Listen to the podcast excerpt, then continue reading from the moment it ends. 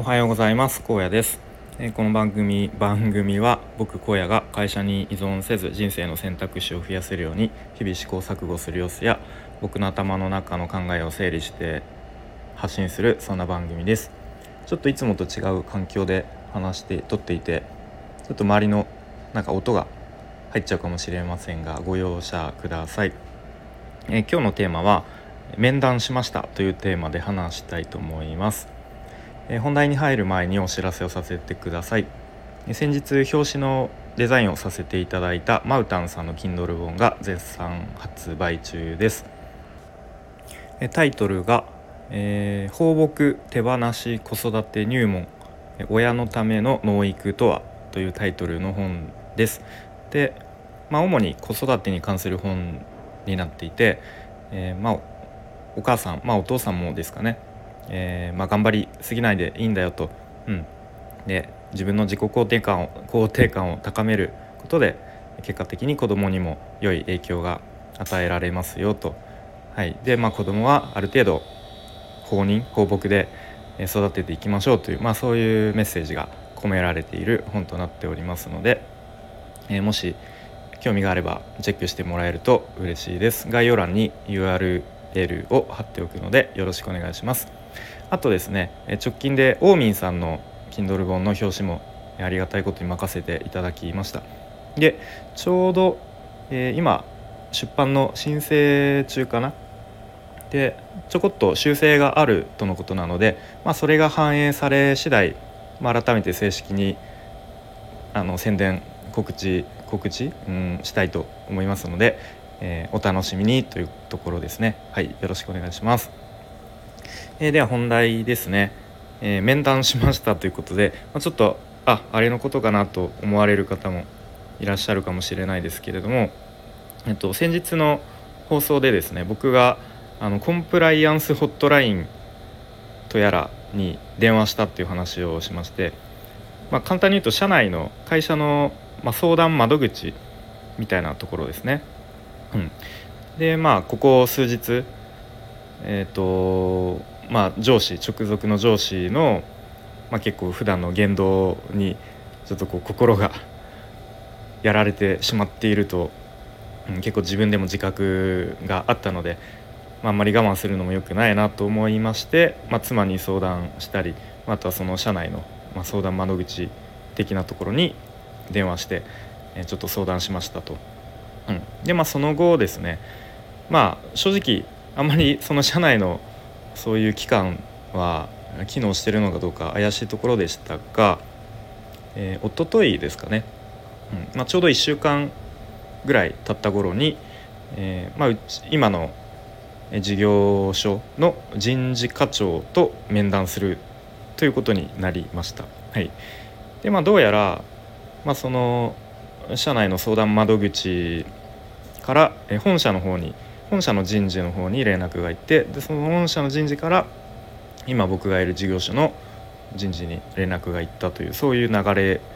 だそうです。はい、でまあ面談が始まりましてとりあえずその人事課長は、えー、っと僕はちょっとどういう内容か一切知らされてないので、あのー、話してもらっていいですかっていうことであれ？と思って何も伝わってないんだっていうことででまあ話をしていくと、まあ、どうやらその社内の相談窓口の方ではそのまあ僕と話した内容っていうのは、まあ、一応その第三者には話の内容は一切明かせないという、まあ、そういうルールというか決まりになっているとのことであそうかなるほどと、うん、思いましてで、まあ、また一からこうここ今までこういうことがありましてで、まあ、ここ数日、うんまあ、ちょっと会社に出勤できないっていう日があったり、まあ、その上司と2人きりで話すっていう場面で、まあ、うまく言葉が出てこないっていう、まあ、症状というか、うん、があったのでっていう話をまあ一からしました。はい、でまあその人事課長ですね。まあ、意外とというか、あのー、親身になって話を聞いてくれて、うん、まあそうかそれは辛かったねと、うん、でまあその朝出勤しなきゃいけないって分かってても出勤できないっていうのはまあそれは完全にうつの症状だよと。いうことを言われて、まあ、なんか改めてこう言葉に出されるとあ俺はうつなのかと、うん、なんかあんまり今までそのうつっていうのは自分とは、まあ自分はそういうふうにはまあならないだろうみたいになんとなく思っていた気はするんですが、まあ、改めて言われるとこう自分でも自覚したような気がしますね。うんでまあ、とにかく無理をしないでとで何かあったらすぐにその会社の人事課に電話してその私に、まあ、その人事課長宛てに電話をくださいと。うんまあ、あともう本当に緊急だったらその個人の携帯にかけてくれてもいいよということでその個人の人事課長の携帯電話も、うん、その場でメモを渡してくれました。はい、で、まあ、どうやら今までも結構同じような事例であの相談があったりとかであの、まあ、退職